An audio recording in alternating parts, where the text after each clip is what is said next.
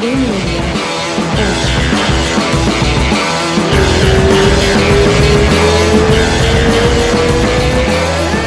we live, Mr. Eddie Bravo. Thank you so much, man. I'm a big fan. It's awesome to have you here. Thank you. I appreciate it. Thank you for having me. I see the guys are cleaning the mats down there. Look at that, nice and clean. Yeah. We're Rona free, baby. You don't mess with that Rona here. No shit, right? Uh-uh. How we doing, man? It's cra- crazy times now, right? I'm in New York. We were texting yesterday, and uh, like I said, like I'm on a hotspot apparently right now. Uh, Oh yeah, everybody's dying out there, man. People are on the streets, falling over, dying everywhere. I'm not It's sure about insane. not sure Millions about that. it's it's scary because you don't know who the fuck's telling the truth. You know, it's it's it's coming from so many different sources. My You father, know? my father is a doctor in Brazil, and he say, look, if you can't avoid like fucking around around people, do it. Just just just stay home if you can. You know, it's like we, we th- nobody knows for sure what's going on. So just uh just just I- I'm not sure about lockdown, but if you can't avoid, avoid. It's like all right. He's we didn't have- He's working. I think H1N1 had something like 12,000 deaths, and there was no lockdown. and that's every year too, right? like we'll, Yeah, every we'll have it again every year. This one, this one seems to be really political. They're trying to kill Trump's economy. So, uh, you know, every couple of years there's a new pandemic, but they never go as far as this one. They Yeah. went, they they lock down the world. They No changed shit. the world. But, but um, you know, when you do the science, um, is math considered science? Math? Like that like a jujitsu mat. No, math. like mathematics. Oh, mathematics. Math- Yes, yes. I think it's. A, hey, uh, the, the, the, that behind you there is where you We've get had- some of the best five- science. we we've had uh, uh, almost thirty thousand people die of the flu since um, January first, and it's totally normal. And Yep. by the end of the year, it's going to be like eighty thousand, and that's totally normal. Every every year, eighty thousand. So when you when you look at the numbers, when you look at the mathematics, and then you look at the fact that uh, the flu is crushing, it's murdering Corona. Corona's a little bitch compared to the flu. Yep. The flu got thirty thousand. No shit. 30,000 deaths. Corona got four or 500. That's Yeah. nothing. Yeah, yeah. No, you're right. And, Flu, and it, flu is hating right now. but flu, just- is, the flu is mad. just is on that mad. on that Trump thing, I don't, I don't think it's ex- exclusively to Trump. I think it's more of like because Brazil is in the same shape. The the president uh, Bolsonaro, which is like a like a like a badass right side guy. He's uh he's like, look, you guys gotta get the fuck out. Like everybody go back to work and shit, because we're gonna fucking crash if you don't. it's like what's going on? Yeah. So Yeah. like, so you're saying the elderly might die, so keep the elderly home and everybody else go back to work. What's Is that what they just did? yeah? Yesterday. When did they do that? They did that in Brazil? Well, the guy's trying to, but now they fucking crucifying him. yeah, because it's really easy to make that look like a, the wrong thing. That's Oh what they're God, doing. everyone- Everybody's to die now. This guy, it's having like some notorious fight with like the biggest uh, TV channel in Brazil, Globo, which is you might be familiar. That's the, the company who owns Combat, the the, Yeah. the the fighting channel. It's owned by Globo TV, which is like uh it's not a cable TV. It's a open air TV. Will be like I don't know, like CBS, Fox here, but they they have like everything. It's not just news. They they do all kinds of entertainment and live show. It's like a 24 hour channel with different uh different stuff going on there's news there's the the the soap operas and movies and shit so and they they control the news in brazil pretty much. They they i don't know they they get like 60 70% of the the all the the audience in brazil. So they it's pretty much whatever they put on the news that's what's going on in the country. So do you they- guys do you guys have um do you guys have a president uh, like Trump that's you know you know Yep. that ran on anti-corruption Oh yeah, that kind of big stuff? time. This guy got elected over that because we we had so much problems with uh with with this party that's called uh, PT. That, Yeah. uh, in, in Brazil, that that was the guy uh, Lula, which got really popular and really famous, like a like a blue collar kind of guy, and uh, but he was he was a, a freaking thief, like like everybody else. He made fucking Yeah. billions and they stole billions and and for the last 16 years that what was going on in Brazil, like two terms of this guy, and then one and a half terms because they impeached the girl, the the woman Dilma, uh, but she was like his right arm. So now this guy came, Bolsonaro, say, look, uh, super honest, very radical. Like let's let's put guns outside. Everybody should have the right to own a gun. And, Oh, really? Oh yeah, Wow. it's fucking Yeah, crazy. it sounds like they, it sounds like there's a um, like there's a trend going on worldwide where the presidents are running on anti-corruption. You know, Mm-hmm. um, so this TV Globo channel, uh, they they went hard on him. Like everything, it's about him, and and uh, he he was funny actually because uh, on during the, the the campaigns, he went live on Globo because they they had all the the candidates running for president in the like on the eight o'clock news kind of thing, the prime time, right? So he went live and he told the guys, "It's like I'm gonna fucking shut you guys off because last year you guys took like four billion from the government just to keep running. So I'm not giving you this money. You're gonna have to figure out what you guys gonna do." And they cut him off the air. He was fucking he- So they hate him. Huh? That's crazy. Crazy, Do right? the, peop- the people like him though, huh? The people like him, but they they kind of make it seem like they don't. Hmm. Right? So yeah, it's It very sounds like sounds like what's going on here. just man. right here. It's the same. It's the same. It's just, it's just that he doesn't have like the. I, I think here what opens up for the criticism, me being Brazilian and living here and, and able to see from the outside, is just the fact that Trump had like a TV show and he was kind of like a. He always wanted to give that picture of the bon vivant millionaire kind of thing. So I think that Yeah. that opens up a lot for criticism. This guy was in politics like his whole life. So Yeah. the, the the beat up was different, but kind of the same because they say, look, you live off the government for your entire life because you, you, you've been fucking from like a a congressman since you were 20. Now you're fucking 70, and and you had like a public life all your life. So does their sons. One of the sons is a senator, the other one is a congressman. It's it's it's a but they they fair they, they like people like them so they, they try they they trying really hard to take that guy down right now it's it's kind of what's going on here Yeah, so so the latest is really the Brazil. The pre- the president wants to open everything back up. Yeah yeah that that, that That's what that, Trump is saying. Trump is that, saying that literally stuff. happened uh it was either yesterday or the the night before and it was kind he was kind of he's a big trump fan and they they, they get along really well too They're probably coordinating opening up all at the same time. Yes, I yes. Trump's talking about Easter. You know, and Yeah. that'd be the perfect day. Everyone go to church. Yeah, no shit. Praise God. Yeah, It's yeah. Perfect. so man, We need we need some God right now. i know We right some- i you- know whether you believe in God or not. Yeah. Everybody needs a little bit of that i right know now. i know I know. we, we're doing we're doing whatever we can Because I'm not scared of the virus. I'm scared of the way they locked us down. That's that's the virus I'm scared of. Yeah, I'm I'm, I'm scared with the aftermath, right? Like what what's fucking like running out of food on supermarkets. That's fucking crazy. or forced vaccination, that kind of shit. You know what I mean? Yeah. That's scary. They're talking about forcing us uh, to take a vaccine for corona, and they don't even have one.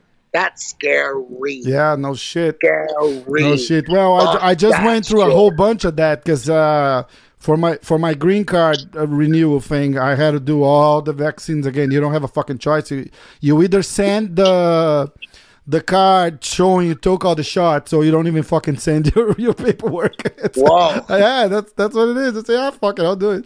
It's either that or go back to Brazil, so I'll stay. Fuck, man. Man, let's talk uh, jiu-jitsu. It's kind of a shitty time now because everything's closed. How, what is the impact on on uh, on the actual work? What what do you? My biggest questions is like what what if there's the right thing is like what is the right thing to do with with kind of students? You, I, I think that's what everybody's thinking, right? I have a bunch of friends here with uh, jiu-jitsu schools too and they're like i don't know what the fuck i'm gonna do i'm gonna charge them 50% i'm not gonna charge them at all it's like i'm gonna do some online classes so at least i tell them i'm still teaching whatever I, I just froze everybody. okay I froze all my uh, students' payments. I, I just froze everything. What are you going to do? yeah You know, and I'm just going to eat it. You know, um, there's nothing you could do. You Yeah. know, I'm just going to eat it. I can't charge anybody. I'm not, all my affiliates all around the world, I froze all their accounts too. I just, we're just I'm just gonna eat eat it. Yeah, No. that's fucking tough, right? Yeah, I'm gonna lose about 100k I know. Well, off this. probably more, right? Depending on you, you banking Well, if on we, if we Easter, open right? back up in East, if we open up in Easter, uh, you know, I, I'll, I'll be able to just keep going like it ain't. You know, Yeah, yeah, I'm gonna lose money no matter what. yeah. I'm just trying not to think about it. Yeah, for sure, for sure. Look, let's let's try to uh, bring the conversation uh, up a little bit. We start right off the bat with the with the corona, which is good. It's uh, it's it's happening right now, and if we can keep people informed, it's uh, it, it it's a blessing. I had uh, Renato Laranja yesterday, and he says hi. I hate that guy. Oh shit! Look, uh, I want to talk a little bit uh, about jiu-jitsu, how it started for you. This is gonna go in Brazil. I'm gonna have subtitles going on and everything. I, I started this a couple of years ago with Paulo Costa, the the Eraser. You you you know the guy, right? the fighter for the UFC. Yeah, yeah, yeah. We started. Oh, shit, he's your buddy? Yeah, he's my friend. So we started. We started together right after his fight with uh, Uriah Hall. We were talking. Hey, let's do it. Let's do it. So he came. He stayed at my house for like a month. So we did a bunch of episodes. He went back to Brazil. We kept going. My idea was always to do in this in this format, like copying Rogan and you and and like Schaub's on that breakdown fight. So this podcast has like three, uh, two different segments. One that I do kind of like with a guest, kind of like copying in a healthy way what the, the the format, right? Like like Rogan does, like those guys here, Opie and Anthony used to do it. Like that. That's how the the Rogan started his right over the idea from the guys here. So this is new in Brazil. People don't do that, like this just free talking format. Uh, Really? Yeah, they don't. It's so right now you have a bunch of podcasts in Brazil, but it's like radio guys or radio shows merging to the internet, and they do a radio show and they call it a podcast. Yeah, yeah, yeah. Or they have like a journalist say, "Hey, I'm gonna do a MMA podcast," and and they have a fighter in. It was like, "Oh, so how long ago did you start training?" And the guy answers, "It's like, oh, so what do you expect for your next fight?" That, that's not a fucking podcast. That's an interview. So, I, I, my idea was like, look, I, I introduced Paulo to it. Say, look, listen, this it's just fucking two guys talking. It's awesome. It's different. It's like, yeah, let's do it, let's do it. So we did like I don't know, like twelve episodes, and then he started camp for uh for Romero the first time, and he got he got, he got hurt. Then we stopped doing it because it, it, it just got complicated for him. So I put it on break. Now this giant TV channel in Brazil started its own podcast, and they went over like on the biggest news show. They went over like a 15 20 minute segment explaining to people how to access where to access oh you can download when you're on your wi-fi so you don't have to eat your data plan and all that shit i was like all right so now people know about it it's, it's time to come back so i started like a i, I pick it back up like a couple months uh, ago so Where's what's Paulo up to? He's just focusing on his fight career. Yes, just that, just that. It's it, it's it's great. He he's he made a setup for him, uh, like the biggest camps have here. You know, like the the city where he lives in Brazil.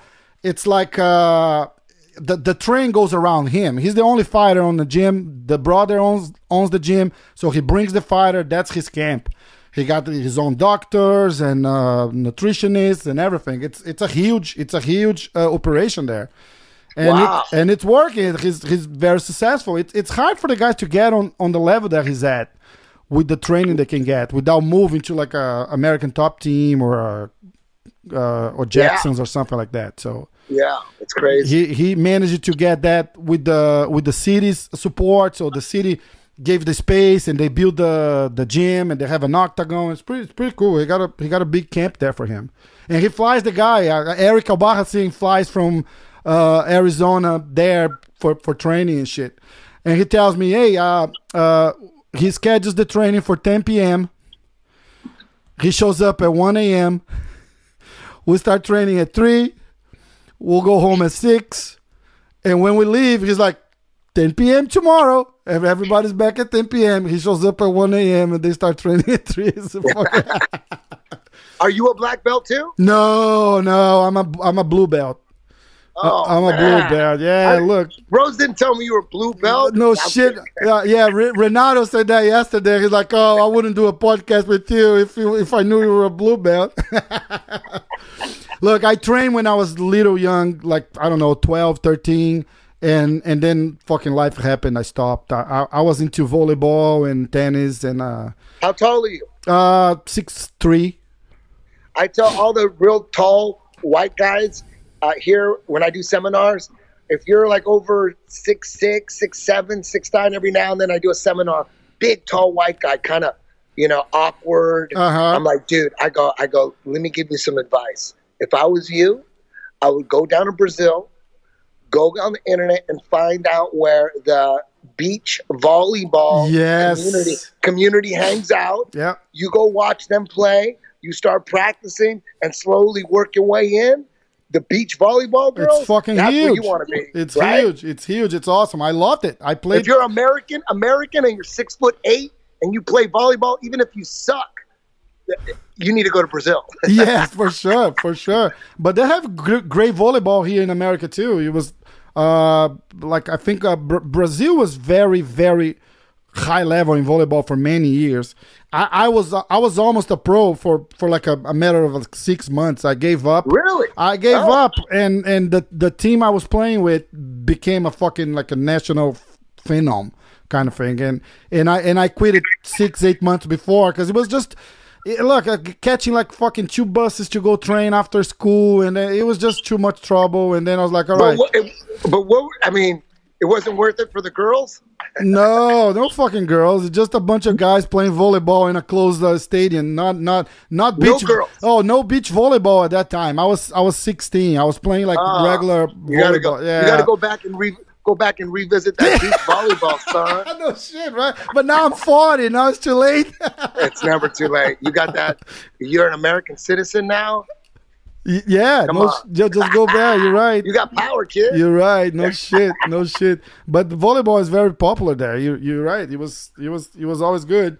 I'm But just trying to help people out. That's all. Yeah, but but then I stopped training and uh, and fucking life happened, and then I pick up back here in New York. I lived in Massachusetts for many years, and, and I moved to New York now. Uh, I I want to tell people uh from Brazil the the guys that are not like the the the younger generation a little bit about that that fight you had in Brazil for the for the ADCC and and how did that go? And they, I I heard it many times because I'm I'm a I'm hooked to uh to to to Joe's podcast and and I listen to all the stories and stuff. H- how was that thing like going going there and and and and, and fucking submitting Hoyler and in the in that crowded stadium? How, how was it was the wa- was the first time that he got uh, submitted? I think the first time he got submitted by somebody in his own weight class, Mario Sperry submitted him, but he's like 230 pounds. So yeah, um, when I to be honest with you, I I uh, I had no expectations. I was a brown belt at the time, and um, I was just I was in a really depressed time in my life. I was working as a writer for a comedy show uh, called The Man Show. It, it was a big show in the United States. It was on Comedy Central, and um, the show was shit. They treated me like shit. It Oh, was going to get canceled. I was like, "Fuck! I'm going to be unemployed." Yeah. at 33 or 32 and um uh, but at least i thought i was super depressed but i'm like at least i got this free trip to brazil i'm gonna go i'm gonna go get my i'm gonna go get my ass kicked but at least you know what i mean we get to go see those girls and, and at least I'm gonna get my ass kicked by a Gracie, so it's kind of okay. Ass kick. yeah like i was like there's like i had no expectations Uh. like i was obviously i was uh uh, worried about Hoyler. He was a hero of mine. I used to watch Gracie in action, and uh, yeah, I love he, Hoyler was my favorite in those uh, Gracie in action videos. Uh-huh. I love Hoyler. You know what I mean? But I was really, really worried about Leo Vieira because the Abu Dhabi before he had fought in one at the 170, like a weight class above, Uh-huh. and he, he wasn't even in my weight class. He was a weight class above, and he went against my master, Jean Jacques Machado. Uh huh. And Jean Jacques he beat his ass, but he didn't finish him. And that spooked me. I'm like, I couldn't believe Shit, right? like he survived. He survived Jean Jacques. Jean Jacques beat him like nine nothing or something. but he kept surviving.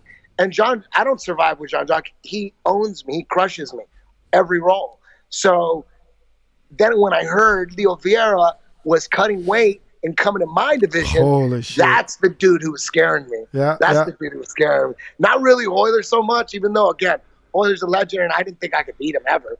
But Leo Vieira is the one that spooked me, and um, you know, so but I had no, but I had no uh, expectations really. Anyways, I just thought I was going to get my ass kicked. I get a free trip, one last hurrah before I'm unemployed, and I have to figure out what I'm going to do with my life Yeah. and um, you know it was weird. It was weird as fuck because uh, the first match I had it was a 16 man tournament, and the first man I, match I had was, was against Gustavo Dantas, which was uh, he was also a world champion black belt, and I didn't know how I was going to do it. I had no idea. I'm like, okay, let's do this. All right, I'll get my ass kicked. So I went out there and I beat him. I got him in a rear naked choke, Yeah. and I thought, damn, okay, I could beat, I could, I could compete with these guys. No nice. shit, right? So I had um, a little confidence, and Hoyler was next. And then when I tapped him out, I couldn't believe it. I'm like, oh, fuck. No shit. But- Everybody was. but- a, yeah, I think it was a big old fuck, right? Yeah, it was May- crazy. maybe not But- as big because it was in Sao Paulo, not in Rio. Because if it was Yeah. in Rio, you get the whole fucking gymnasium saying, "Oh fuck."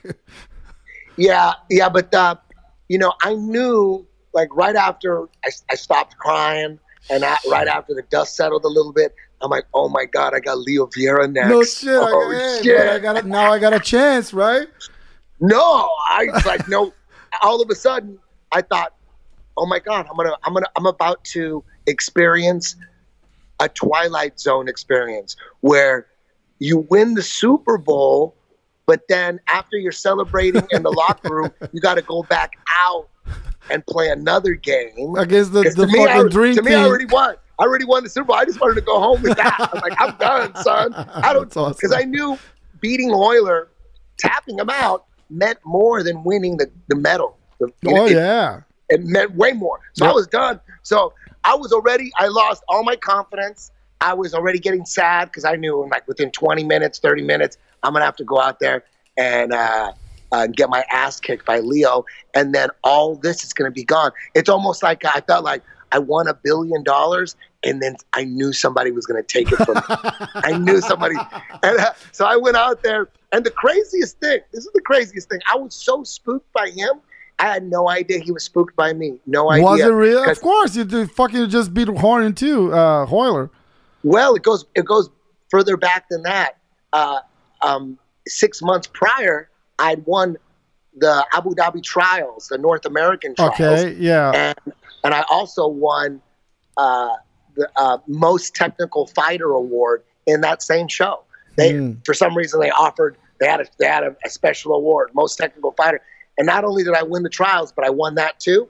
So Leo Vieira was there. This was in San Diego, six months before, and Leo Vieira was there, and I remember him being there. I, I knew exactly who he was. That's the guy that I, my master couldn't finish. Yeah, you know. shit. Although again, he beat him down. He clearly outclassed him, but it, it, it concerned me that he couldn't finish him because he fucks me up every goddamn time.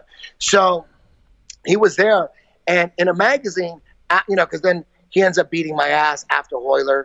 Uh, but um, he said that um, you know when I went out there, I had like, like when it was time to fight Leo Vieira, I'm walking out. He's sitting in lotus with his eyes closed, doing like that Rickson breathing, like Oh. and he and he's and he and he's like his his his, his fingers are like this. He's doing like that that uh, yoga thing. Uh-huh, uh-huh. You know what I mean? He's all meditating. yes, he's meditating, Oh, and he's doing shit. that Rickson breathing. Oh, and shit. Comprido, you know the Comprido with the green hair, the big guy. yeah. That guy is like screaming in his ear, like I don't know what he's saying. He's what? What is your what? That what? That what? This your what? So I don't. So I don't know what he's saying, but it was something like. uh, Go there and fuck something him up. it was something like you could do this. He's just a man. Like they were making me out because when I walked by them and I saw them preparing like that, I knew how I felt inside. Inside, I had zero confidence, and I was falling apart inside because my worst. It was I was going to walk through a, the worst possible nightmare. You win a billion dollars and then you have to give it back. That's how I was looking at it. So I went out there just completely destroyed mentally. And then I see him, I'm walking out there, and he's getting psyched up. And all I remember in my head, all I remember was like, man, that is so unnecessary. You're gonna whoop my ass. I was just like, you're like way overreacting over here. Inside, I'm dying. You don't need to do any of that. That's fucking awesome. So he ended up. Uh, so I was like really listless and like I was just like going through the motion, and he kept passing to my weak side, and nobody ever does that because I always sit, I always pull guard and offer people to pass on my strong side, and the way I make them take it is I say, look, you can pass this way, and I won't give you a shield. Most people fight with a shield. I go, look, no shield, just get in my quarter guard, and everybody. Everybody takes that. They're like, "Damn, that's a good Yeah, deal. Fuck I yeah. would take that. I don't have to fuck with the shield. I could just get in your top half. Are you fucking crazy? That's where I fight from. That's how I fight. I fight that like that every day. So it's kind of a trick. Like Yeah. all my top guys, they never do that. They and you give them you give them the They never take position you give them a It's a trick. position that they fucking fight for all the time right and it's like Yeah, oh exactly. shit It's- this is the trick. awesome It's like a great position, but it's a trick because I Mhm. took that position and made it my position. So Leo Vieira never took the offer. He always passed to my Oh, weak side. shit. And I have shitty game. Well, back then I did. I had no game on that side because nobody ever took that offer. They, they, but he did. He kept passing to my, my to my left. I'm like, what the fuck? Come on, pass over here. And he would he would not take it. So he, he passed my guard like a thousand times. And every time I tried to recover, he would just back up. And then he, he said recently, I, I just heard from Lucas Leite, uh, his top student, that he invent, he invented the leg drag on me. Like the leg drag was invented shit. on me. Like I like I had never seen it, and, and I when you look at that match, he was leg dragging me, and I just thought like, oh, that's a lot of people do that. I guess I mean I Uh-huh. don't do it, but I guess. Uh, but it turns out that Leo Vieira uh, says that he invented that on me. Wow that's not a that's not something I'm proud of. yeah he right beat me like 28 to nothing or something like that. but the crazy thing about that is, is halfway through the match, he had me in side control. He had passed my guard for the thousandth time, and he was in side control on, on my left side. And I woke up. And this has happened before in other matches as for Purple Belt where Uh-huh. I have no confidence and I'm freezing. I'm not doing nothing. This guy's kicking my ass. And then I go, wait a minute. What the fuck am I doing? It's Attack not- this it's- it's not so you snap bad. out of it. Right in the middle of the match, you snap out. And I snapped out of it. I was already getting my ass kicked. There was no way I was going to come back. But I thought, I got to try now. I had like some motivations halfway through the match uh-huh. and I did a I did like a like I shrimped wrong to recover. I did a side control escape and I popped a rib. And right there, I knew like, oh shit, Ooh. okay, I'm not. I, I, now the mission is not tapping. I'm, there's no way I'm going to win. There's no way I'm going to win, but I'm not going to tap. And then you know he crushed me. And then after that, I was really sad. I was sad. I was like, I, I, I didn't even feel like um, I beat Hoyler. You know, Uh-huh. not, it, was, it wasn't until I got home and I started getting on the internet, and then people kept focusing on on uh, the Hoyler match. yeah no was like, shit like for okay. most people they don't even fucking remember that Leo Vieira won that shit they just talk about Yeah. your fight with Hoyler And then when I found out about Leo, he wrote in a, he, he uh, had an interview in a magazine, and he said that uh, he had his eye on me because he he saw what I was doing in the trials, and he saw that. He was talking about. It. He goes, everybody passes to his right, and I decided to pass to my left. oh And then he had shit he had his he had his students like Lu- Lucas Leite and and uh, uh, La Pella, like those guys. This, I mean, he said he said they would emulate my style to. Pre- so he was preparing for me for six Wow, months. no shit so That's crazy. That made me feel a little better. Yeah, like, no, yeah, for Leo sure. Vieira is preparing for me.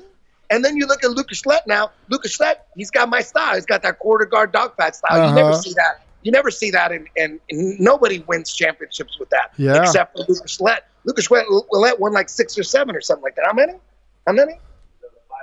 Five-time world champion. wow So um, it was very interesting how that all played out. But uh, you know, I got my ass kicked. I was depressed. I got back home.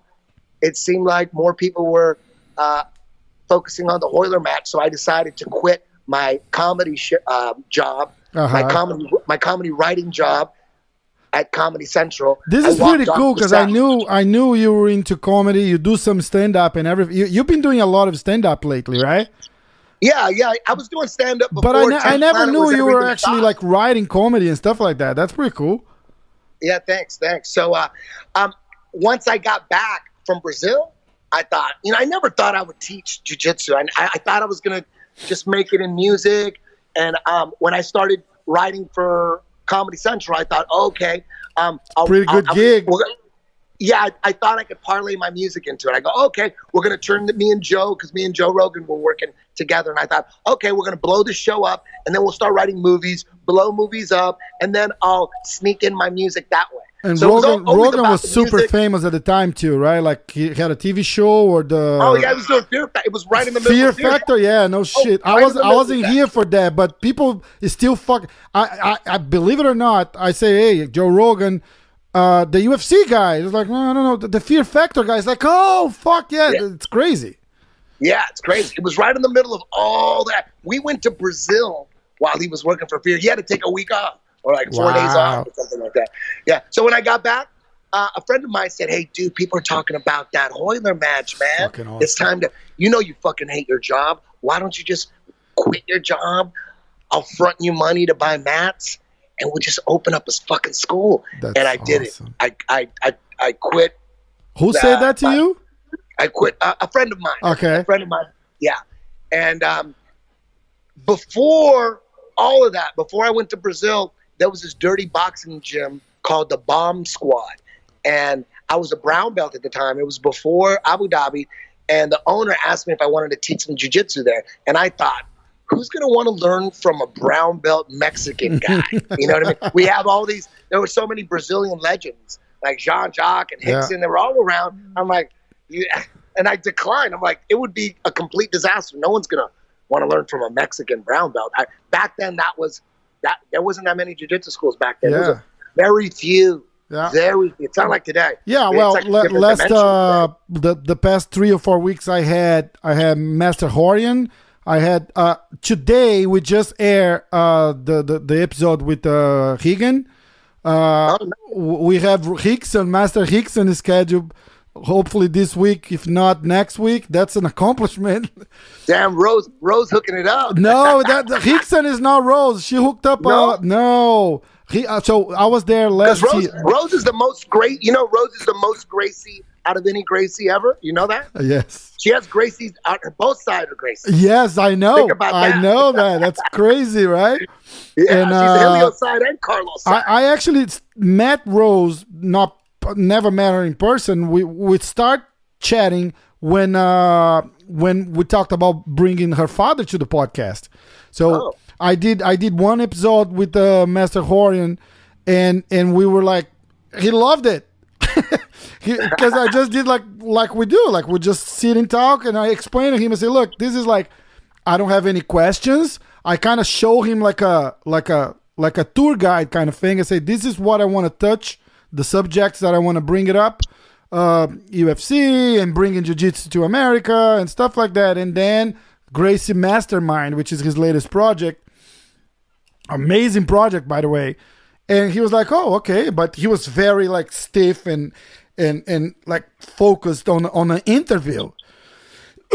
And when i did not do an interview at the end we did almost an hour talking and uh and he he flies through the whole script with like like a true master right like his the the the, jokes and everything he he did it so many times but it still it still makes it entertaining so at Nice. the at the end I, I kind of brought it up to him. I said, "Look, th- this is the the perfect format because it's just like two friends talking. Like, if I go to your house and say, let's grab dinner, and we sit at a table, we're just gonna talk. I, I might talk shit, and you might call me up, but still, it's just talk. I don't have anything ready. I'm not gonna take a fucking notepad and, and read shit to you." And he loved that. He's like, "Oh my god, this was so good." after the podcast, right? It's like, oh, you are a very, very good interviewer. I was like, well, because I'm not really fucking interviewer. I have zero background in, in fucking news or journalism or anything like that. And he liked it so much that we decided to do one in English. So we did another one the next day in English.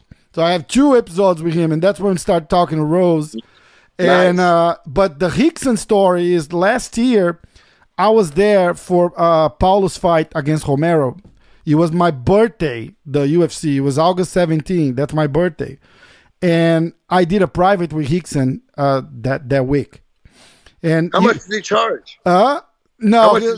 Renzo Renzo made the connection, so I got Oh, I, I. I got I just got the, the good experience.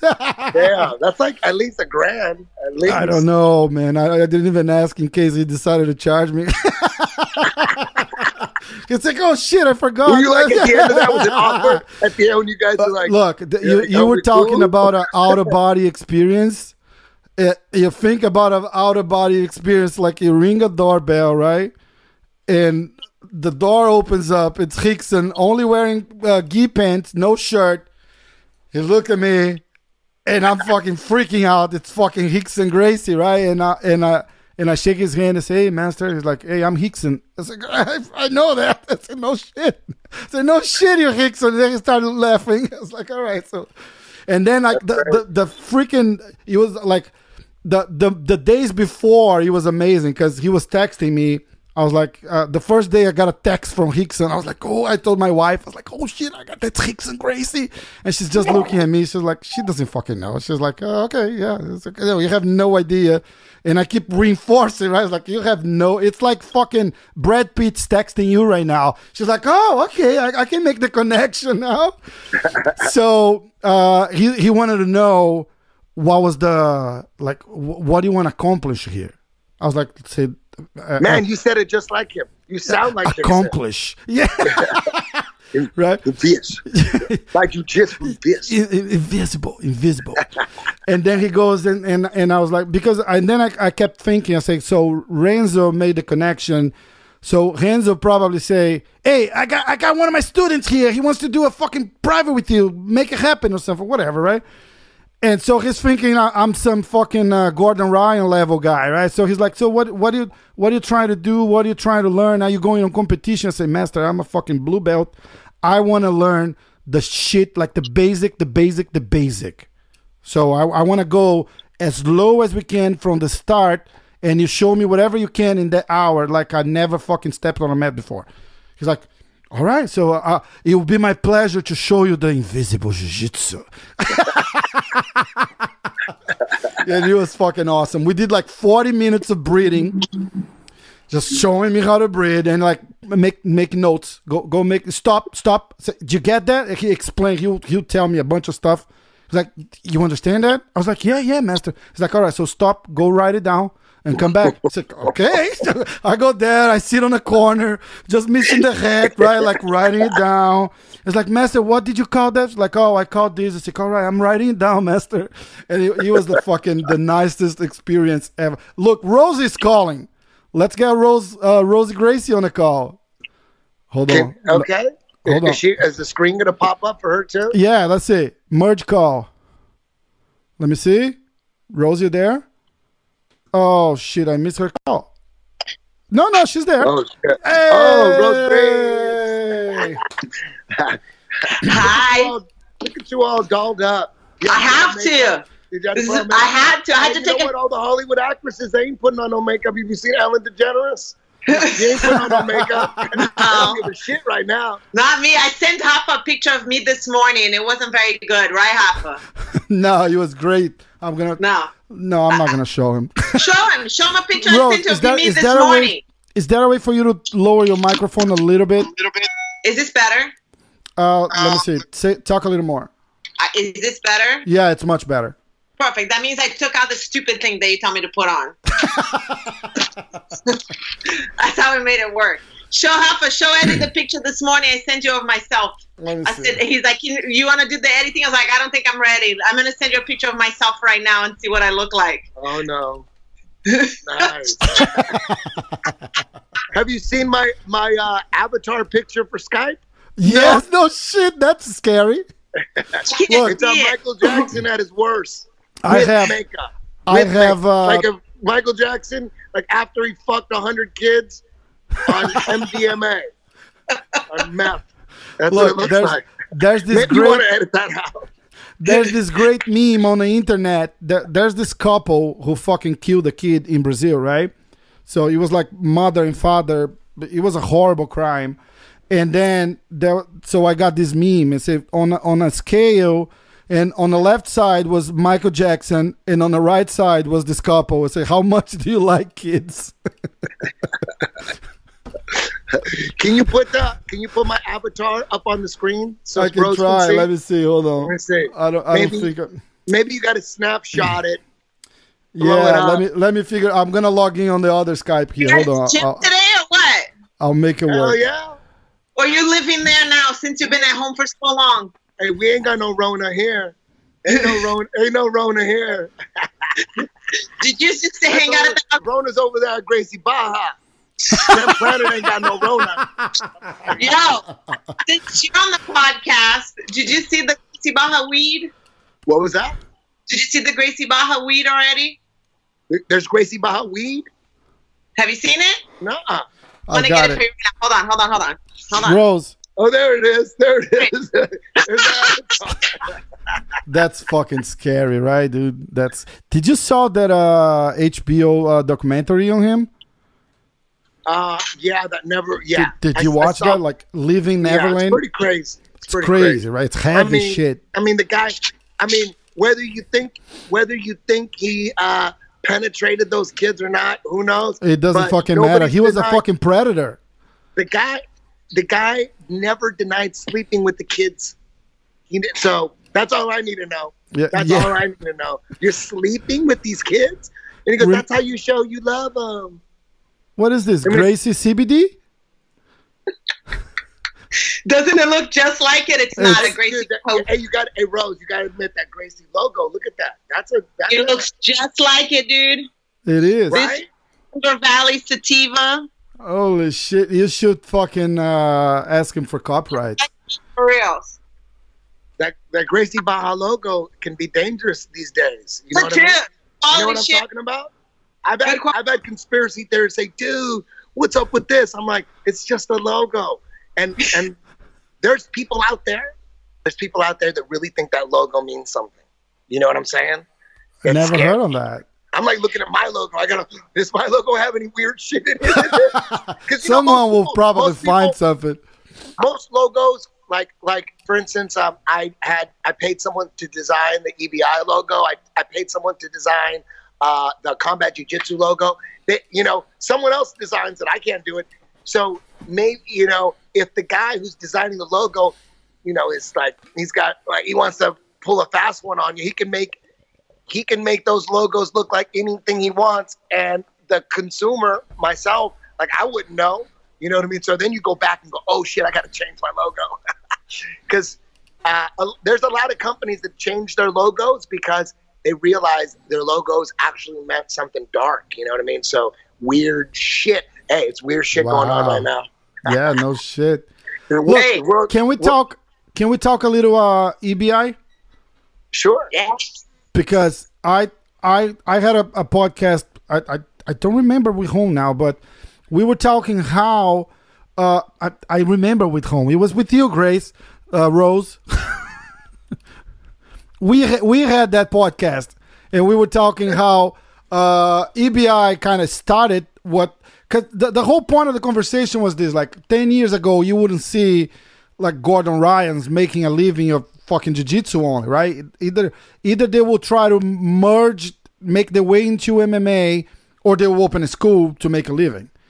And Yeah. and I, I guess it started with the Metamoris. Yeah, in jump in there. in this one. I'm going to jump in right now and give you a lifeline on this one. There you so, go. what happens is the jiu-jitsu tournaments were just horrifying. It depended who the who the who the referee was, if you're Brazilian or not. There was a lot of robberies going on. It was just absolutely, and it still goes on a little bit right now. It's pretty ridiculous. You have the advantages and you have the points and you have that all that nonsense. So then um, there was a whole movement in the United States about the submission only movement to make sure that you know he's not even listening. Look at this guy. He just walked out right now. Look at this guy. Look, So it's there's a, a- it's a talk- hundred talking to the degrees in here. All right, Rose, you're talking to the audience. Yeah, I know, I know, I know, I know, I know, I know, I know, I know. But look at it. I want him to know, but so then he he, he goes non non non on nonsense right now. Go, go ahead. So then basically, um, there was this whole movement in the United States about the submission only, which was really important to actually save jiu-jitsu because jiu-jitsu was completely lost at that Yep. point. It was just gone. There's no Yep. jiu-jitsu anymore. It was a tug of war who can grab the gi a little bit longer or faster, who can do a little move and then hold. Hold until the points come out Yep. and hold until the winner comes out. So when the submission only movement came about in the United States, Eddie was at the forefront of the whole thing, and he was so he was so, interested in having students actually win by their skills, which was what you're supposed to have. You know what I mean?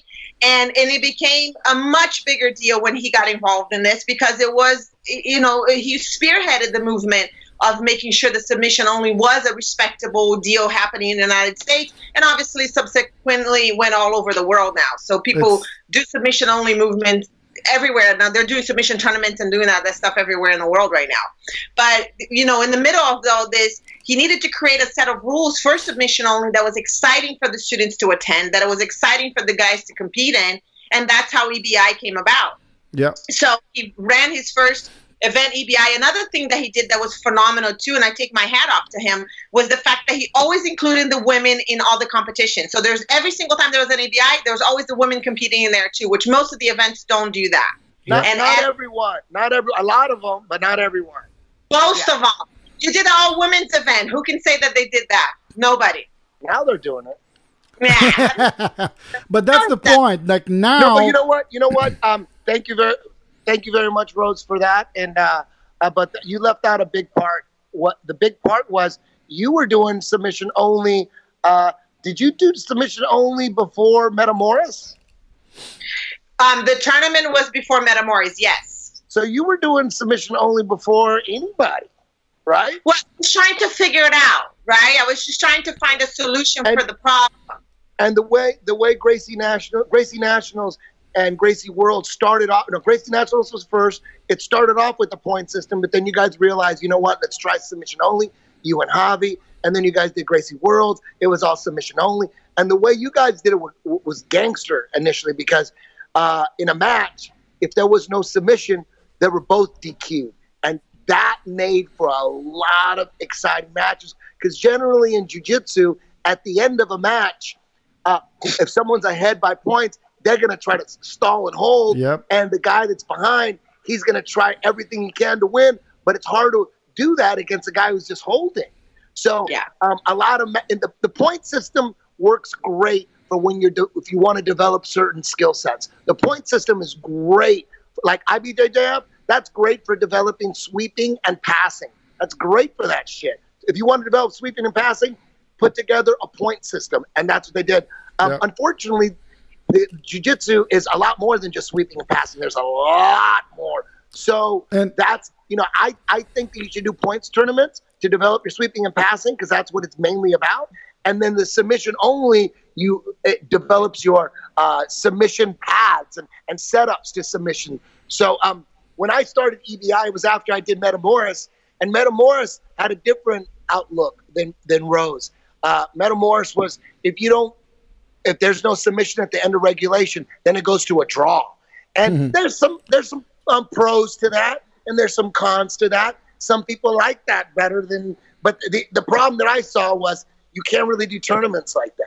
Uh, you, you can't have a draw. How are you going to do a yeah, you have like five draws. The tournament sucks, right? Well, you, if, if you have, you know, a, a 16 man tournament and then everybody in the first round draws, where's your tournament at? Know, So you can't you can't do tournaments like that. It's only good for single matches.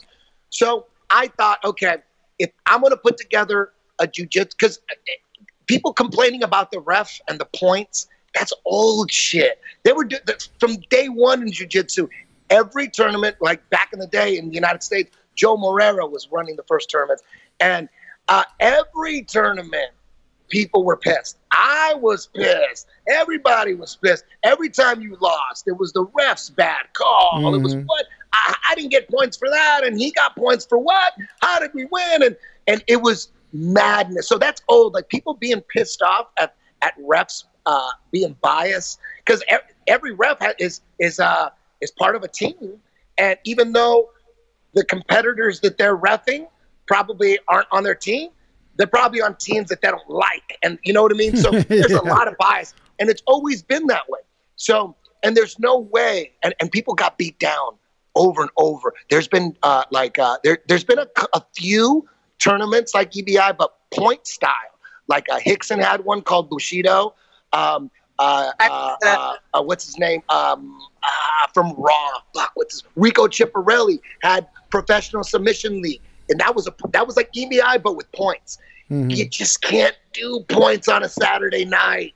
You Yeah. can't do points on a Saturday night. You can't put points on TV. You can't. So It's it's so I it's decided- boring as fuck. I I love jiu-jitsu. I I fucking love uh, Vale Tudo MMA. I grew up watching that shit, and I I tried so hard to watch and and and, and follow and, and see the matches, but you can't fucking watch. It's, it's so fucking boring. You just can't do it. And Point then tournaments are good. EBI saved my jiu-jitsu. Uh, because it's something fucking new. It's exciting. It's cool. Someone it's fucking winning no matter what, and you want to see that. That it's awesome. Well, originally I wanted to do combat jujitsu. That's what I wanted to do, but it was hard. This was back in 2012. I actually did a Uh-huh. couple before EBI. EBI was the backup plan. The plan was, what do I, uh, what do I have to do with the commission to get combat jujitsu regulated? Because once you start adding strikes, you gotta involve the commission. And so it was, you know, I wanted to do what I'm doing now with combat jujitsu, which is basically EBI, but with strikes. It's the same exact thing. It's the same thing, but with strikes, which is better. So um, the rule, the commission was kind of confused initially back in 2012. There, I wanted to do it on open mats like Abu Dhabi, but Uh-huh. I, I wanted to have no gloves. they said no, you got to have gloves, and no to the open mats. It's got to be in a cage. And I was like, fuck. And then they said we'll give you three two minute rounds. I'm like, three two minute rounds? what kind of match is that? And so then I fought, and they said, okay, three three minute rounds. I'm like, Just go fuck. there, slap him really quick, and get out. yeah, so that's all I can get. Had, so what we tried it. We did a couple. We did a, a special combat jiu-jitsu match on an uh, amateur MMA card. Like it was an, a University of MMA was an amateur MMA show, like Tough Enough. It was kind of like that. But um, so I I knew the promoter. He used to be a student of mine, and he said, "Okay, let's do a special combat jiu-jitsu match." And we did it, and um, it it just doesn't look good in a cage. In a, in a cage, it looks like shitty MMA, but on open mats, it looks like scary jujitsu. Yeah. that's what I wanted to sell right there. It's just perspective, and um, so we did a couple matches. Then I did it on the next show. We did another one. Uh, mixed reviews. I didn't like it, so then I thought, you know what? I don't want to deal with this shit. Let's just. Then I, I went to Plan B, which was submission only, and uh, uh, so I the way I put together EBI was I I did it with a sense of like I, complete unbiased. Like I just wanted to com- strip away the bias and make it all business and make it all entertainment and and like like put together a show like if you know someone from Fox or some network said, "Hey, I don't know nothing about jujitsu. I have no idea. I'm going to give you one season. If you don't get any ratings, we're going to cut the show." So that's the way I approach it. I'm like, damn, you know. So right there, you you can't bring tradition into this shit. Yeah. It has to sell. so if it has to sell, who you selling to? You're selling to the audience. So the audience has to be the main focus. The audience, which the audience has been ignored. But you know, IBJJF, they don't give a shit about the audience because the audience ain't paying them. I mean, Yeah. they might get ten dollars at the door or something, but there's like 17 people watch that shit. they're getting paid. They're getting paid by the competitors, so they Yeah. got to satisfy the competitors. So nobody, no- everybody was ignoring the audience. So I approached it like I had one season, do or die.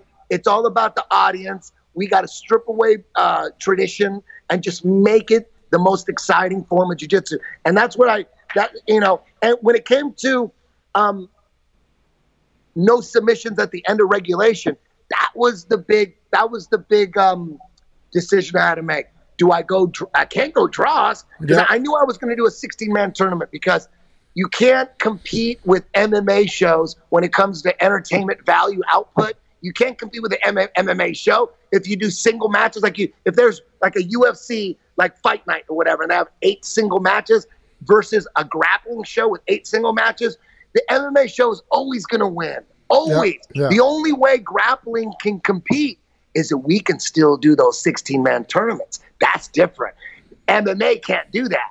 So at the end of the day, when you when you look at the numbers, you can compete with MMA shows with grappling if you do 16 man tournaments because people get involved with the fighters that are moving through the tournament. And by the time Yeah. you get to the semifinals, people really, it's like a built in documentary. So I knew it. That's why UFC 2 blew up. UFC 2 was the only MMA show, maybe, uh, maybe not ever, but the only UFC that had a 16 man tournament. And that, to watch Royce beat four dudes and get into the finals against Patrick Smith, that nobody knew anybody. Nobody knew Royce. Yeah, yeah. Nobody knew no. All those guys were nobodies. But by the end of that show, shit, you knew who Patrick Smith was, and you knew who Royce fucking Gracie Yeah. was because you saw you saw like a like a part of their career. That was four matches. So Abu Dhabi knew that shit. They put together 16 man tournament. It there's magic in the 16 man tournament. That's why Abu Dhabi does it. And I'm like, I'm not trying to reinvent anything. I'm not trying to put together shows. Like I want it totally original because I want it my way. I that wasn't that's not my thinking. That's failure. When you want it your way, that's failure. You know what I mean? You Uh-huh. have to think what is the best for the audience. 16 man is the best for the audience, but what are we going to do about the overtime? God damn. So you can't do draws. That'll kill the show. We'll get canceled. Like that that dude at Fox would say, "Sorry, dude, we got to Yeah. cancel this motherfucker right now, dude. You're having draws in a 16 man tournament? That's impossible. How do you do that?" So, and then Rose had it the most gangster. If there's no submission, you're both out. But that's a problem with the 16 man tournament. There's so many problems because what if all of the first round You got no final. the show is over. You know what I had? You know, you know what solution I had? I, I was gonna do that for a second. It came down to what I have now with the EBI OT rounds. But before I, I, I decided on that, I thought, okay, we're gonna do because the double DQ is so gangster. I love that shit because the end of the matches look so odd. There so many amazing epic matches, like the end of a double DQ submission only. There was I witnessed them. I was at every Gracie Worlds, Gracie National. I was right there. Like, God damn, this is so entertaining. But um, so this is what I was gonna do. Okay, how do you do a 16 man tournament uh, uh, uh, uh, with double DQ? So this is the way I had it. You get 16 guys, and the two best guys, they're the eighth match, right? That's the last fight of the first round. So worst case scenario, all, the first seven matches all double DQ. That last match is like a championship. Those are the two best guys, anyways. So it's like a it turns into a main event. You know what I mean? Because Yeah. whoever wins that one is the champion, Yeah. right? So that was the only other solution. I'm like, fuck, maybe. But then the problem would be if they fucking double DQ. fuck, that could ruin the show. So I at, at the you know at the last minute I go, you know what? I'm gonna go with this other fucking weird OT system that that I've been putting together, and that that was the the the birth when I greenlit the E EBI OT. And uh, thank God I did because I, I love that because now that we added strikes and made it combat jujitsu, the overtime is exactly the same, exactly like EBI. And I think it's you know there's the the, the way I do it is so unbiased, and the refs the refs have so little power that I ref my own guys. Yeah, yeah. And nobody and their opponents they don't You care. ref your own show. care. Talk about your own guys. It's like Yeah, exactly. you're there. You fucking technically you can do whatever the fuck you want for your own show. It- Yeah, it- but it- nobody complains. Easily someone Yeah. would complain. If the ref had any power, I, I completely stripped all the power away the, from the Yeah. ref so much that nobody has ever complained. No competitor said, dude, you can't ref. You can't ref. That's your Yeah. own guy. No one's ever said that. It's Yeah. basically a ref in EBI oh, in, in EBI rules is just like a babysitter, like time, you know. He's like Yeah. just to make sure the guys don't get off the mats. You know what I mean? yeah, don't don't for safety please stop biting him, kind of thing, right? yeah so so um yeah that's pretty much it so after i did 10 shows at ebi i went back to the commission and i said can i can i get the rules that i want now i mean i i don't, can't do it in a cage can't do it in we want rash guards no gloves open mats and it looks fucking dangerous like No that shit, but really but really it's pussified MMA. It's way, way, way, way, way, way, way safer than MMA. Way safer than MMA.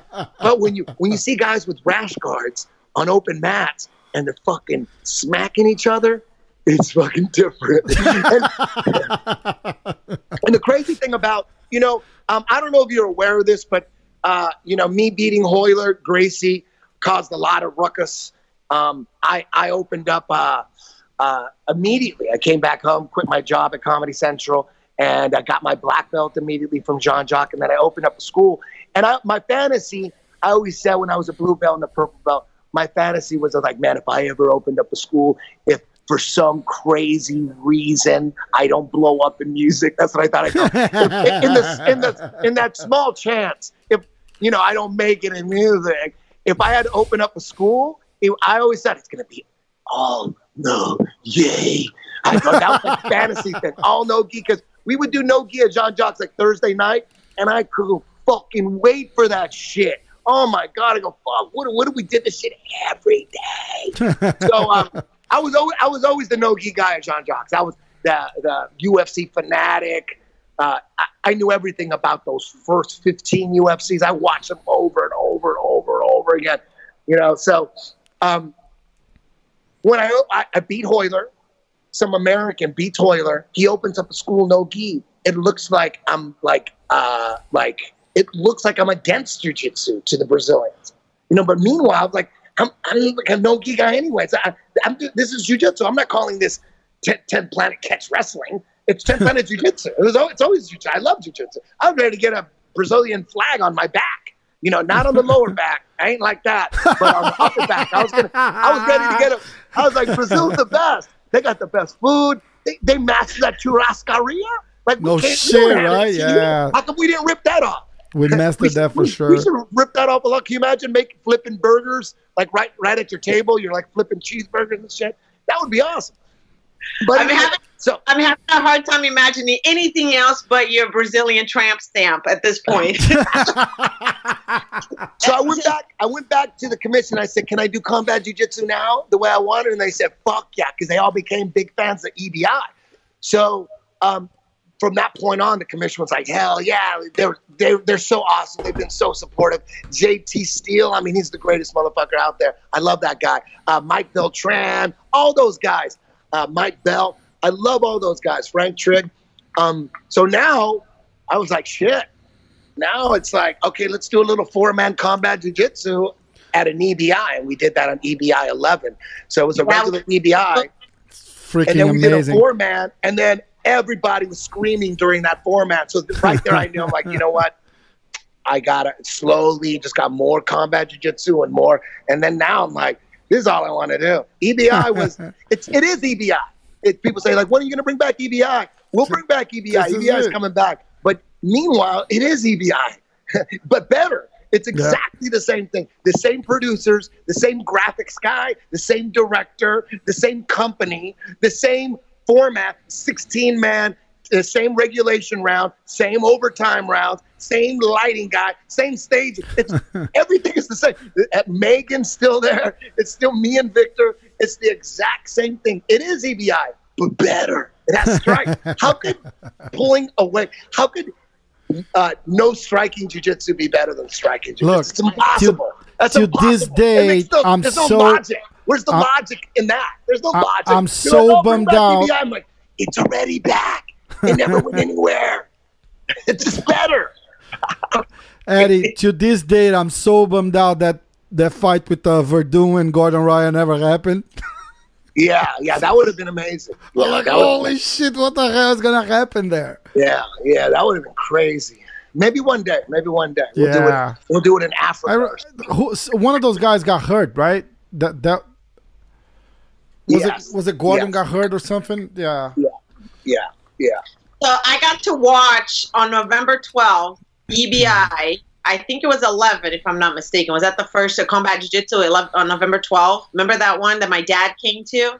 Yeah, I don't know which show that was. I don't remember like the actual date. I don't remember the number. I know 12, I think 11 or 12 was the women. I think it was right. Anyways, it was Combat Jiu Jitsu event. It was November 12th, and my dad came to watch the show, which almost came to like a full circle. The whole fact that he just had started the UFC that same day, and we were able to watch Combat Jiu Jitsu that same day, like a full Combat Jiu Jitsu show.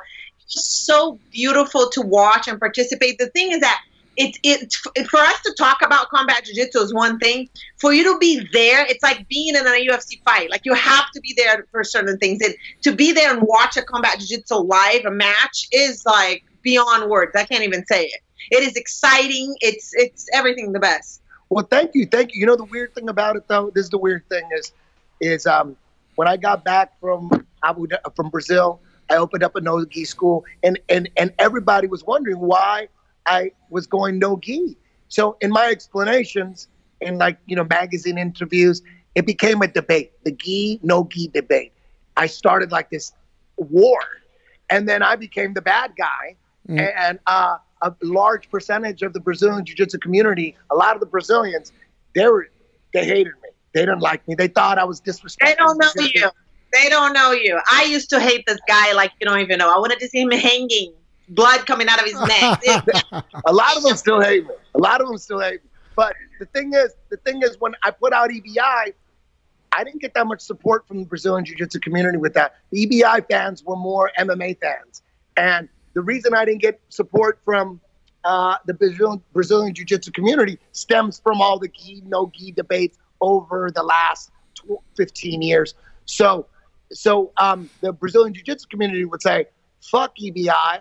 They don't pass the guard. They don't mount. All they do is play footsies. That ain't real jujitsu. That ain't real jujitsu. All they do is play footsies. And, you know, they don't pass the guard. They don't mount. And you know what? They had a little point there. They had a little point there. But you know what? What about combat jujitsu? Shit. The mount, it means a lot more now. The mount is reborn when there's strikes. Yeah. So if the mount is reborn with strikes, then that must mean passing is reborn. So comp- adding the strikes brought all the stuff back uh, uh, as far as um, importance Tradition. level to jujitsu. So the Jiu- Rio Jiu Jitsu has strikes. Let's not forget that. Yeah. Rio Jiu- exactly, and I didn't, you know, uh, taperia was what they called the Brazilians called combat jiu-jitsu back in the day when when they used to slap each other and palm strike each other. Taperia. Uh, yeah, so I'm like, I didn't invent it. I'm just I'm just marketing it, and so um, I'm a little surprised that now that even even uh, now the Brazilian jiu-jitsu community there's still like a silent boycott uh, for combat jiu-jitsu. I don't think. it- I think now. don't There is. I I think they just don't know yet. I think most of the Brazilians, which now we're going to open the doors for them to see and understand what it is. But now, obviously, with this podcast and you talking a little bit more to the Brazilian community for them to understand and see you, because I think combat jiu-jitsu is the real jiu-jitsu. So whoever does jiu-jitsu with their gi on and honors my family and the whole the ancestors of our, our lineage and whatnot, it's combat jiu-jitsu. I think my grandpa Helio would have absolutely loved combat jiu-jitsu. I think you would have been, that's it. That's it. And he would And- have been making And from what I heard too, stories like after uh, conventional gi training, they would take the fucking uh, the the the jacket off, and they will fucking do kind of like a no gi, just with the with the I gi. have proof. I Right? have proof of Helio literally fighting. I have it. I'll actually give you the clip so you can add on to our conversation here. Yes. Is my uncle fighting my uncle Hazel with no shirt on, going out in the strikes and Yeah, stuff. It has that's all it. part of in the old Gracie Academy, they had boxing gloves that got old and people just threw it away and stopped training with it. But the point of the matter is this in jiu jitsu, you have to know where punches are coming from. And the only way to know where punches are coming from right now is training with the combat jiu jitsu styles, training for a combat jiu jitsu competition. That would be the way for you to know the, the real jiu jitsu is all about. Look, just show them a clip of Pride with Rickson Gracie wearing the white speedos and the volleyball knee pads, and say that was fucking jiu-jitsu too. crazy, crazy.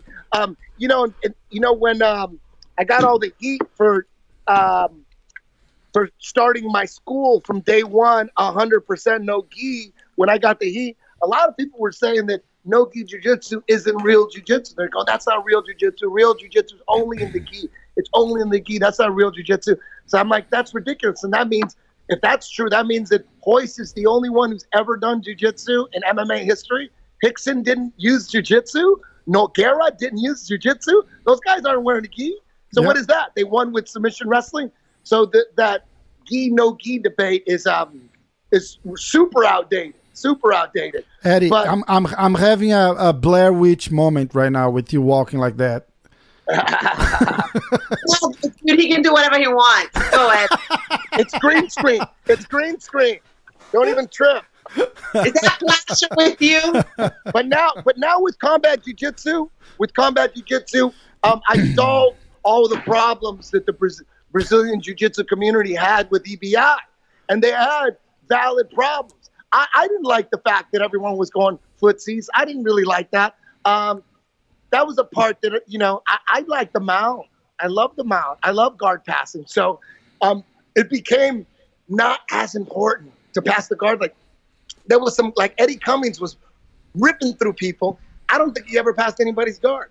You know, you didn't need to. You don't even need to sweep anybody. You just pull guard and you play sit up guard, and um, you just go for legs. A lot of guys do that. A lot of guys, all they, Crazy. they never pass, they never sweep. They just go right for leg locks. So the Brazilian Jiu-Jitsu community, I, I get it. I get it.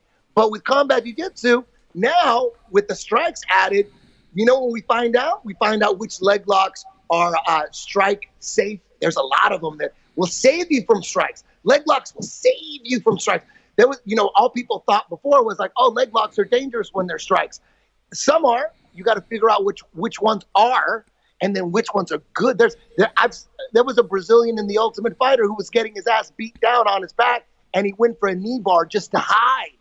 And the knee bar saved him. The guy spun out of the knee bar, and then he got his back and choked him out. So that knee bar attempt actually saved his ass from getting pounded. So you learn a lot. There's a lot of data to be uh, collected and studied and analyzed now. So now with combat jujitsu, it's not just a straight footsie war anymore. The guard pass is back. The mount is back. So it straightened out the problems that uh, the community had with with just everyone playing footsies. Yeah. Because now we know we know hey, if there's strikes and you're playing footsies, then footsies is legit. You know, the last uh, combat jujitsu worlds I had two weeks ago, um, the guy who won, he heel hooked everybody.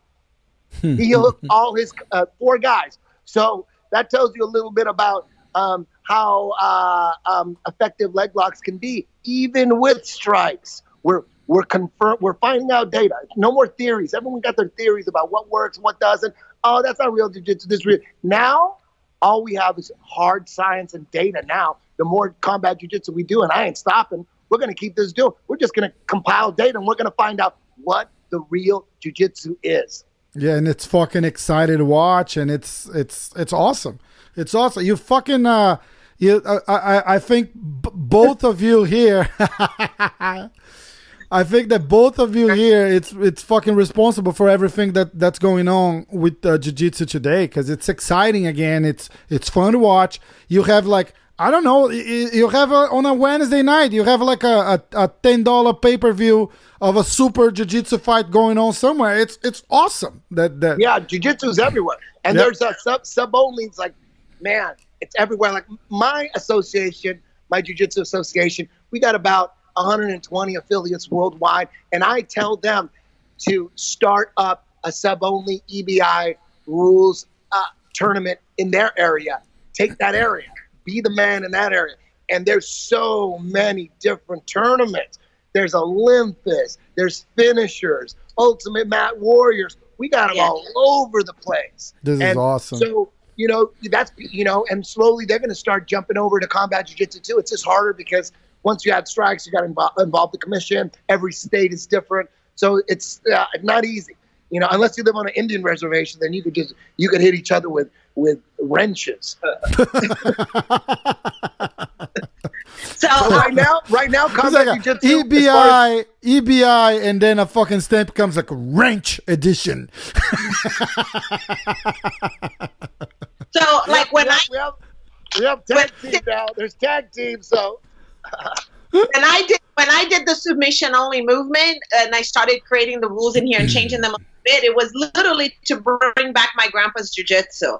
And to my surprise, um, not surprised, but I mean, you know, it, it, was really, I was really blown away to find out and to see how Eddie not just took over this whole thing. And what did you not like that or what?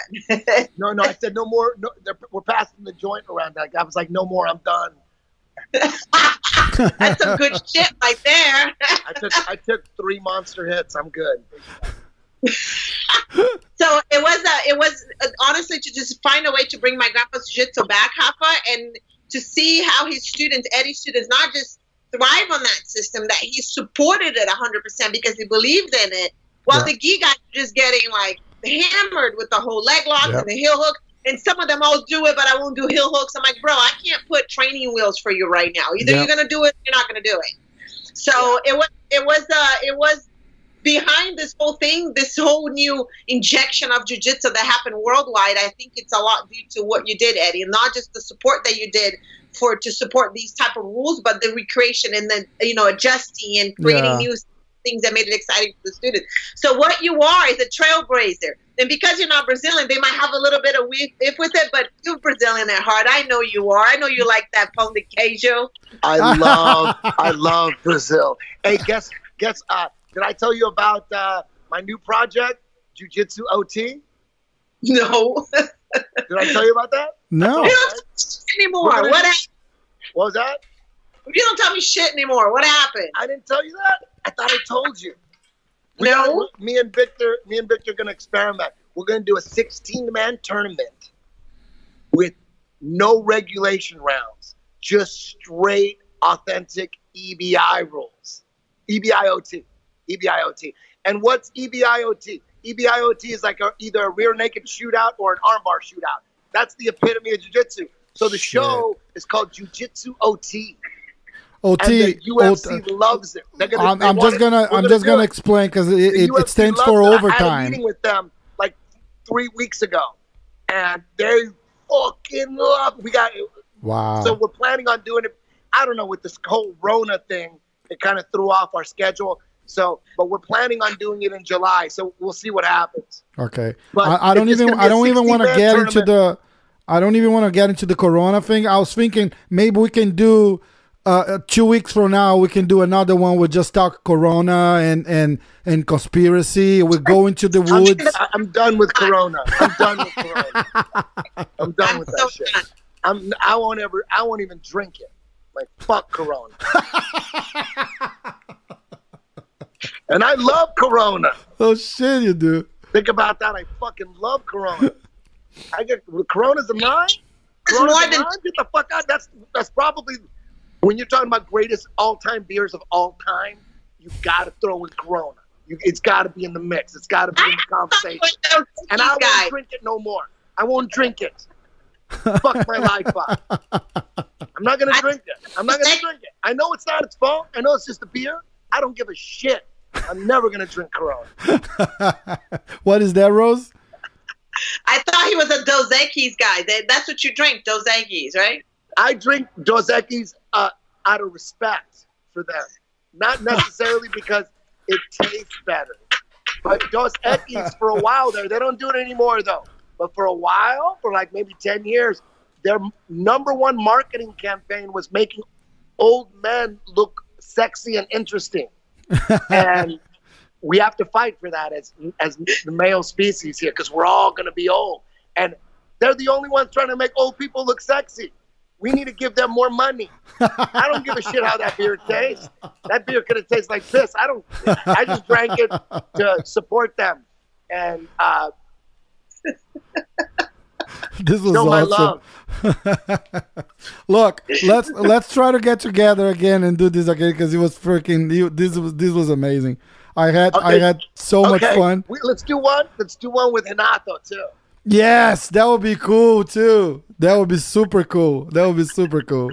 Let's we'll just, we'll just talk shit on each other. Cause yeah, that will be like that all the time. He hates we'll, me so much, and you know what? I used to just let it roll off my shoulders you know, I was like, whatever, whatever. I'm used to it. I'm used to it.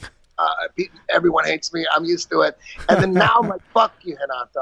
Like, fuck you. You know what I mean? No, That's but bullshit. let's do it. That I never be... did nothing to him. He, he stole my fun. logo. His Renato Laranja logo, that's the 10th Planet logo, but he just says Renato Laranja. He stole my motherfucking logo.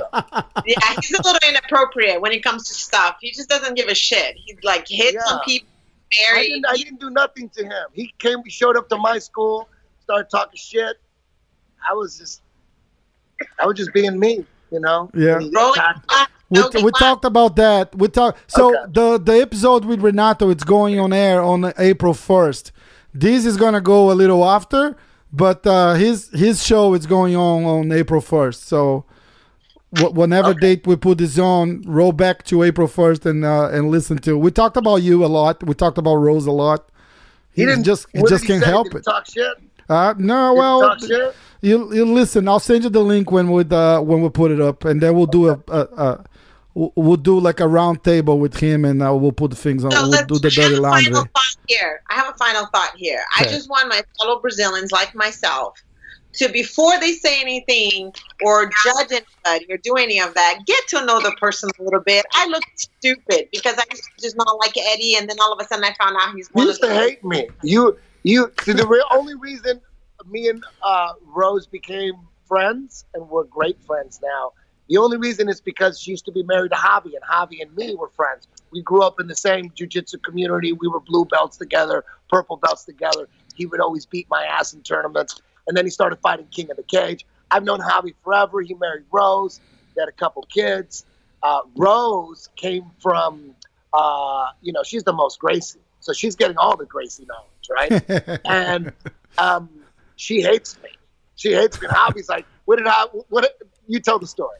You you hated me, right? You used to hate me. I used to, I really used to hate him, but, but hate him to the point that's like, if somebody says him, I'm like, oh God, there's this guy again.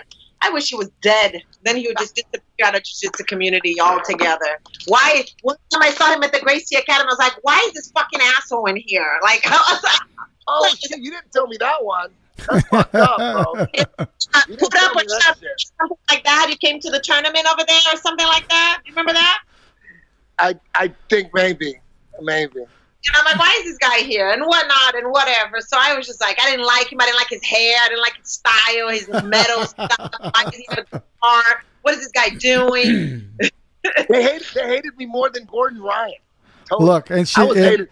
My hate was way stronger than Gordon Ryan. and Ryan's. Eddie, she didn't she didn't change a bit because just a couple of weeks ago she was texting someone saying, "I don't want to talk to this guy. Why you keep trying to push this guy to talk to me? I don't want to." She almost said like, "Fuck him." That was me. Yeah, you see with this guy's podcast? What the heck, MMA? I don't want to he fuck. I don't want to fucking talk to him. You talking to him? He's got me the pride logo. Get the hell out of here, guys. What, what did Javi say to you to change uh, your mind? he said to me, Have you met him? Have you ever had a conversation with him? Give him a chance at least getting to know him. You're smarter than that. I was like, Yeah, that's true. I guess I can. And then we hung out for Thanksgiving, right? Remember that? Oh shit! You came up for Thanksgiving, fool. Uh, was that the first time we actually got to talk? No way. Yes. Interesting. Like Javi We- just invited me, right? He just said, Yeah, we just invited you because that girlfriend of mine wanted to meet with you. Remember that? "Oh, that one. Okay. Oh, that's right. That's right." So I was like, yeah, but whatever. And then she was hanging out with some guy that you told her the guy was gay or something, and some MMA fighter. Oh no, he did porn. He did gay porn. Uh, An You MMA put fighter? that guy out on on air. Well, we don't have to know the guy's name. I'm just saying, you know who it is. If he did gay porn, you know what it was. They're gonna get a bunch of people That's googling MMA fighter there. gay porn. That's a, that's an hour podcast. That story. Dang. Yeah.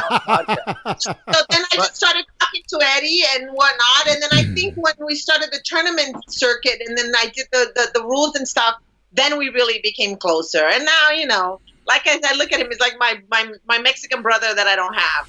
You know what I mean? This is awesome. You could easily be Mexican, Rose. You look I think, totally like- Mexican. Totally. You could be from Tijuana easily. Easily. You can walk across the board and just walk right through the fucking the worst parts of Tijuana, and they're like, "That's a Mexican bitch right there."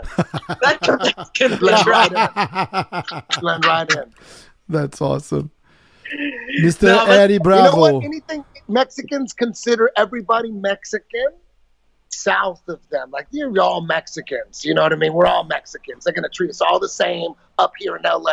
They're gonna judge all you guys based on Mexicans. So you're all Mexicans except Brazilians. We're like, they're a little bit different. They speak a different language. So it's a the further south you go, the more uh, respect Mexicans have for you. You know, like a Brazilian chick. You know what I mean? Like, damn, Brazil's exotic. Those motherfuckers party hard. They speak a totally different language. It sounds European. They're totally different. But everybody else, they're all Mexicans. Yeah, no shit. Yeah, you're right. You're right. Argentinians are Argentinians are a little cool too. Like Chile, they're a little cool. I could I could see how you know. Chile, You know, yeah, not exotic. Argentinians. You Come know, on, Eddie. You know Brazilians better than that. You were doing so well, pretty getting the love from the Brazilian guys. Now you say Argentina is cool. You just lost it all. Hey, He's not Argentina's, you know, saying Brazilians are different and they're cool. He's just saying the Argentina, the Spanish. You can't say they're No, Mexican. Maybe fucking Chile around. a little bit I can see but them getting pissed off. well, it's Colombia, that's all Mexican right there. Yeah, Honduras, Guatemala, El Salvador, we're all in, in this together, guys. Yep, you know what I mean? yep. No need to start segregating. We're all in it together. We might as well just use one word that we could all, uh, you know, relate to. We're just all Mexicans. That's it. We're not Latin Americans. We're just Mexicans. trust Mexican. me. It's not. Trust me. No, That's fucking but awesome. seriously, So Eddie, what is it that that we need to do here um, in order to be able to get combat jiu-jitsu to show in Brazil, maybe through UFC Fight Pass or something? Because I think that's a huge thing that's missing for them to see the beauty of this. You know what I mean? It's, uh, it's on Fight Pass. You guys don't It get is on Fight Pass Fight in Brazil? yeah, you get that Yeah. from Brazil. It doesn't show combat jiu-jitsu. Only on YouTube afterwards they can watch it. That's really? weird. I didn't know that. Well, No I. Brazil if you, trying to watch. if you get Fight Pass, there's no way you could get Fight Pass without getting combat jiu-jitsu. It's impossible. Okay. Well, it's unless, not unless I and you know what? Unless you know something I don't, and they they I was in it up in Brazil. Brazil. I was in Brazil the last October show last year October, and I was not this last year, the, the one before, and there was a, a show in October, and I was in Brazil and I was trying to watch it, and it says this show cannot be streamed in your country, just like Huh. you, you want to try to watch the UFC fights here. I'll talk to them. Eddie, I think Hey, it's too violent picture? for Hey, Brazil. can, you, hey, can you guys see my picture right now? You guys look at Can you guys see me? Does Yeah, it look Yeah. like I have an, a, like a glowing white afro? it looks like Does it? yes. Doesn't it? Like, it, like I have a light bulb afro. yeah, yes. you do have a light bulb afro. or my head is just blowing up with just ideas. Look at that. Ah, ah. And I was telling Rafael the other day that when I cooked over at Victor's house and I cut my finger, he wouldn't even come near to see the finger. He was just like, "What finger was it?" Oh shit. you guys are supposed to be experts in blood, and nobody wants to come here to the look at that glow right there. That's Unbelievable. awesome. All right, guys. This Eddie, is a cool, cool chat. this you. was awesome, man. I appreciate it. you Thank you so much. See ya. Thanks, Eddie.